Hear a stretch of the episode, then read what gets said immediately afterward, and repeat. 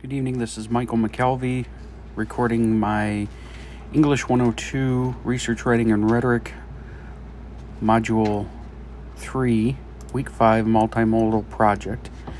I'm going to be talking about my topic of the stigma of mental health and the reticence of people wanting to seek help for it. For tonight, I have two sources that I'll be citing. First and foremost is from Paulina Rok-Bujko, a Polish researcher, wrote an article in the Advances in Psychiatry and Neurology journal, January 2021. The name of the article is Early Life Trauma, Review of Clinical and Neurological Studies. And my second is by Andrew Sarkin, who wrote in the Social Psychiatry and Psychiatric Epidemiology journal an article called Stigma Experienced by People Using Mental Health Services in San Diego, written in May 2015. My topic at hand is, the stigma of mental health and how we as individuals and then collectively as a society could potentially alleviate that stigma or alter its perception. And what I mean by that is, I guess it first comes with understanding that we all, every single one of us, has something from our past that has affected us in one way or the other. And that's just the thing, is nobody is free of its effects.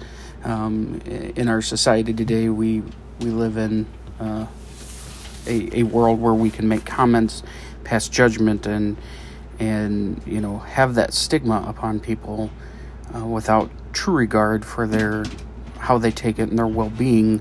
But first and foremost, it comes to the point that we're all suffering from a maladjustment of some sort from our childhood. And I guess that's really where this kind of comes from. The idea that a child's mind cannot process info properly, and because of that, regardless of whether it's benign, whether it's a mother and father that don't say I love you enough or in the right way, or if it's the more gross and profound traumas that children often suffer from, but the idea, it still comes back to a trauma. The Greek word for trauma means wound, damage, and defeat. When we translate that into medicine, trauma is a body injury that overwhelms the capacity for defense, requires medical intervention.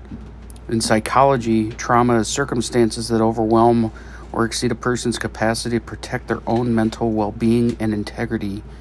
And the DSM-5, which is the universally accepted, or at least in the United States, nationally accepted diagnosis handbook, describes it as organism's reaction in face of actual or threatened death, serious injury, or sexual violence. That's got a really unique definition to it coming from a medical standpoint. But the other thing that's kind of interesting to it is, if you think about it and you kind of parse it out a little bit, is things such as divorce or job loss don't qualify underneath that, and I would argue to say that they could, based upon a person's perceived perception of that event.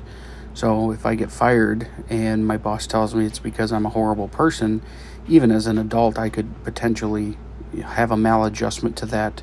But if we take it back to a child, let's say a 16-year-old that gets fired from a job, that could also impress upon them a feeling of unworthiness or worthlessness that could then follow them for the rest of their life. We'll go even further. And John Bowlby, who is a renowned British psychologist, psychiatrist, and psychoanalyst, specifically for child development. He's quoted as saying that trauma is any event that seriously threatened the attachment relationship, the such as potential death, divorce, or psychotic outbreak. And so that, just his definition alone, I think, is more encompassing of what I'm trying to get at, is that children, and actually I heard this from Oprah, children as young as 2 months up to 2 years old, their mind is in the advanced stages of development. And up to the age of 5, Oprah was noted as saying that a person after the age of 5, their personality is already developed, meaning the things that happen from birth to the 5 years old impress greatly upon children. So if we take that to even, take a child who does not have a father figure, or let's say has a father figure, and that father figure and mother figure consistently fight and argue, that child grows up perceiving that, and therefore it's impressed upon them that that is normal. That is what safety, security, and love is, because of how they interact with their environment. Paulina Rok-Bujko wrote an article that looked at several different studies. One of them was called the Lives Across Time Study. And this I found quite interesting from the aspect that they followed children from the age of birth, some of them up to the age of 18 and even further. And it showed that physical and emotional abuse or neglect during childhood resulted in lower social and psychological functioning and a higher number of psychiatric diagnoses in adulthood compared to non-abused groups. So they would check these family groups and see the interaction of mother to child, mother to husband, or significant other, and then their combined interaction with the child.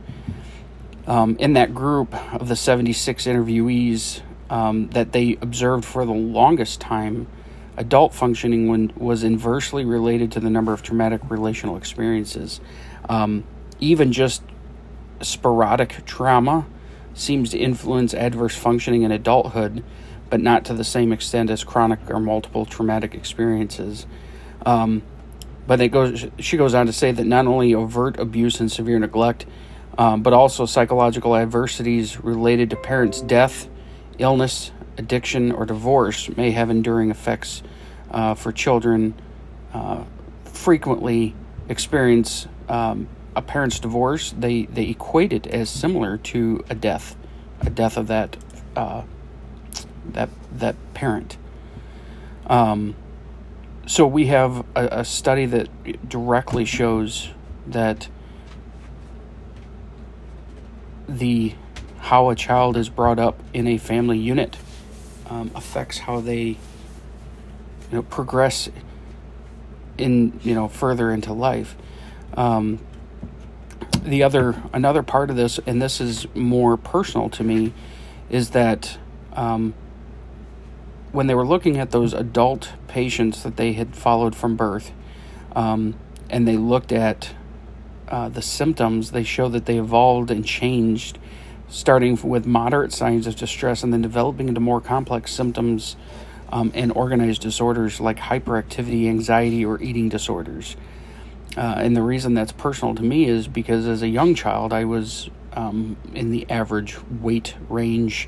And then there was a time when all of a sudden I was diagnosed with attention deficit disorder, attention deficit hyperactivity disorder, and my weight increased. And while during my therapy and my treatment, I haven't quite got to the area and time in my life where that happened, I struggled with this diagnosis of ADD and ADHD throughout my entire life, and I've struggled with my weight my entire life. And during my recent therapy, have come to realize that my eating habits are a direct relation to things of my past. And I'm also beginning to wonder, or was kind of we're investigating the possibility that my ADD or ADHD wasn't actually accurate diagnosis, and more possibly that my brain, instead of facing a hurt or trauma that it had suffered, would jump from topic to topic, therefore mimicking the presentation of ADD or ADHD where I may not have had it at all. So we bring that to today, where for, the last 16 years, I thought I was doing pretty well with how I handled things. And then we move into, just less than a year ago, seeking help and finding out that actually a big part of why I am wasn't aware of the past traumas was because I was medicated. I was medicated from a young age with antidepressant and mood stabilizers, and actually I'm in the process of coming off of those. It is a true eye-opening experience. So that leads me to the Sarkin article and talking about the people in this the study. And for just a quick background, they did a study. San Diego is the fifth most populous county in the United States, with 3 million people across a diverse cultural range. And they basically, anybody that partakes in the San Diego public health system has to participate in studies that are done.